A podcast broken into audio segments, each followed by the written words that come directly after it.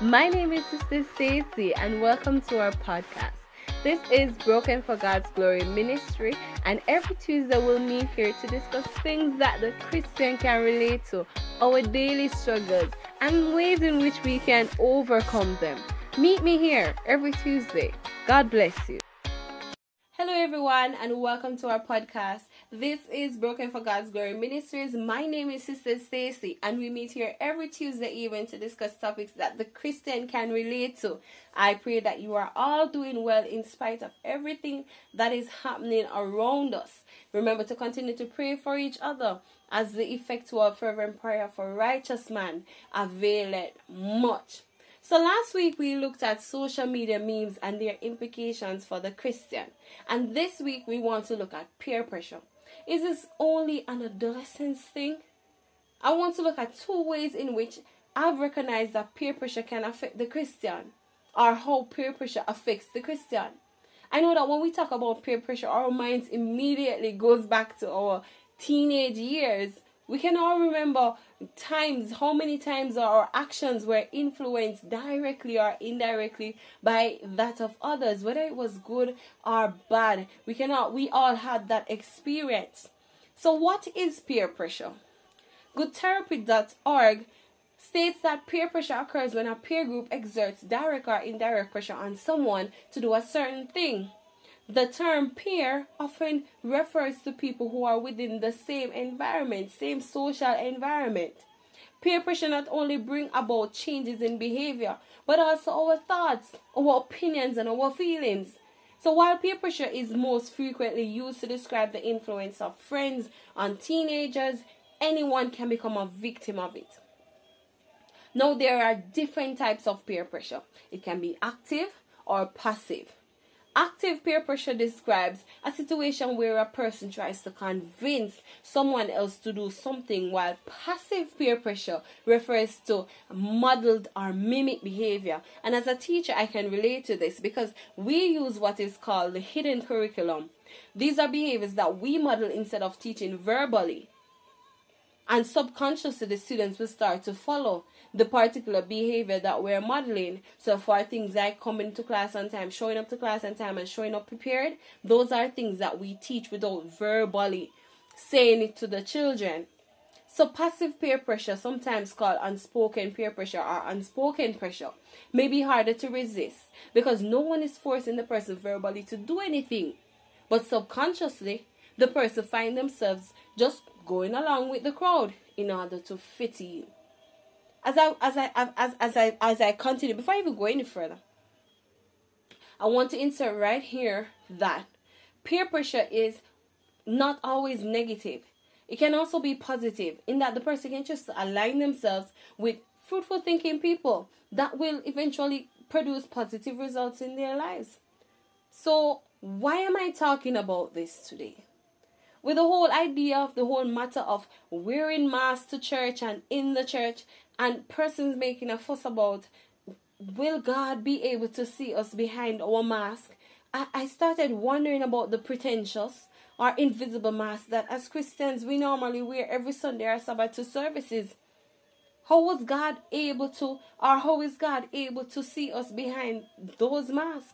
You know, that mask, the one that we wear to hide our real feelings, the one that we wear to hide our real struggles, Yes, man, that mask, the mask that we wear day after day, and whether or not we want to believe it, the reason why we choose to wear these masks is because of peer pressure.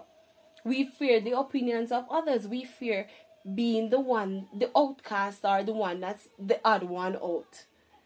And because nobody wants to be the odd one out, so many feel compelled to pretend that they're okay, even if they're being ripped apart on the inside. No, this is not for everyone. There are some people who will choose to smile irrespective of what is happening around them. But then there are those whose real hurt, their true hurt is being hidden behind broad smiles, pretty dresses, and dapper dapper suits. The question now becomes why would I want to go to the hospital and pretend to be well? Then what's the purpose of going to the hospital in the first place? Why do we go to the spiritual hospital and pretend to be fine, to pretend to be okay? Also, the second one is being active on social media I've come to realize that many have become monotonous within the body of Christ. They want to look like and sound like Minister XYZ and Apostle ABC to the point that they've lost their own sound. And look to the point that they've lost their own identity, their God given identity. I heard a leader saying the other day while preaching that if you attend their church, you must walk like them, talk like them, shake your head like them, kick out your foot like them. And I was like, why? I get what the person was saying. But if I attend any particular church, it is good for me to bear some resemblance of my leader. I assume that this shows that I have had some form that you know some learning has been taking place and I've been growing in this ministry. But if we're busy being the exact replica of others, at what point do we start being what God has called us to be? This is how peer pressure creeps in. Persons are being forced to, or let me use a, a, a lighter word, encouraged to act a particular way rather than embracing who they truly are and what God has placed within them.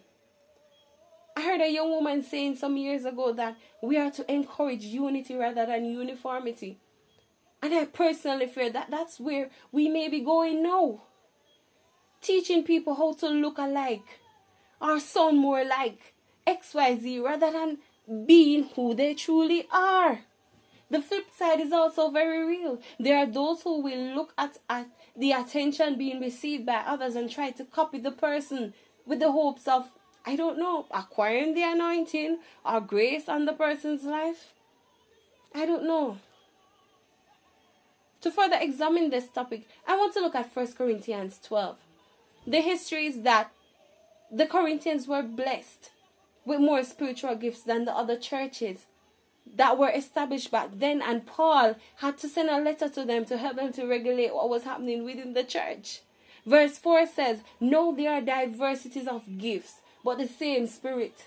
And there are differences of administrations, but the same Lord. And there are adversities of operations, but it is the same God which worketh all in all. But the manifestation of the Spirit is given to every man to profit withal.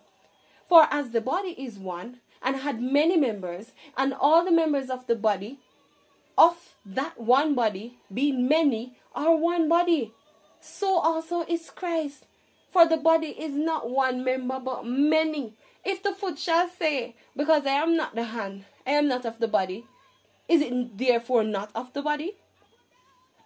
And if the ear shall say, I am not the eye, I am not of the body, is it therefore not of the body? If the whole body were an eye, where were the hearing? If the whole were hearing, where were the smelling? But God had set the num- the members, every one of them in the body, as it had pleased him. And even and if they are let me go again, verse 19. And if they were all one member, where were the body? And no, and no are they many members, yet one body. And you may say, well, this scripture covers a whole lot more than what I'm highlighting. And yes, it does. You would be perfectly correct. But it sure helps us to understand that each member was designed by God to carry out a specific function. The choir is another perfect example for us church folks, as it shows how different sounds are made to complement each other if everyone is making, if everyone was making the same sound, there would be no harmony. So I say this let us desire to operate in the uniqueness that God has called us to. Let us ensure that we are not trying to imitate others, as this was this will only take us outside of our God ordained purpose. Do not allow for peer pressure to take you where God has not placed you nor called you because you want to be a part of the crowd. Also, it is time for us as Christians to take off these masks and stop allowing for the world's view to dictate how we are supposed to feel or how we are supposed to act. As this is this will only add more stress on our stress. Peer pressure is real. The desire of wanting to fit in is just human nature and it's real. But like I've always said here, if we're going to be healed, we have to be real. Pretending to be fine when you're not will only prolong your healing process. I'm not saying that in, to anyone that you should walk around with your circumstances on your face, playing pity parties, keeping pity parties. But be true to yourself. Acknowledge how you feel. If you're not fine, you are not fine. And God knows this and understands this. Don't feel pressured into performing that that everything is happy go lucky when in reality you're actually falling apart. People of God, let us not allow for peer pressure or pure pressure to dictate our operations. Let us just be real that we may be healed, as well as let us walk in our predestined paths, the ones that God created for us.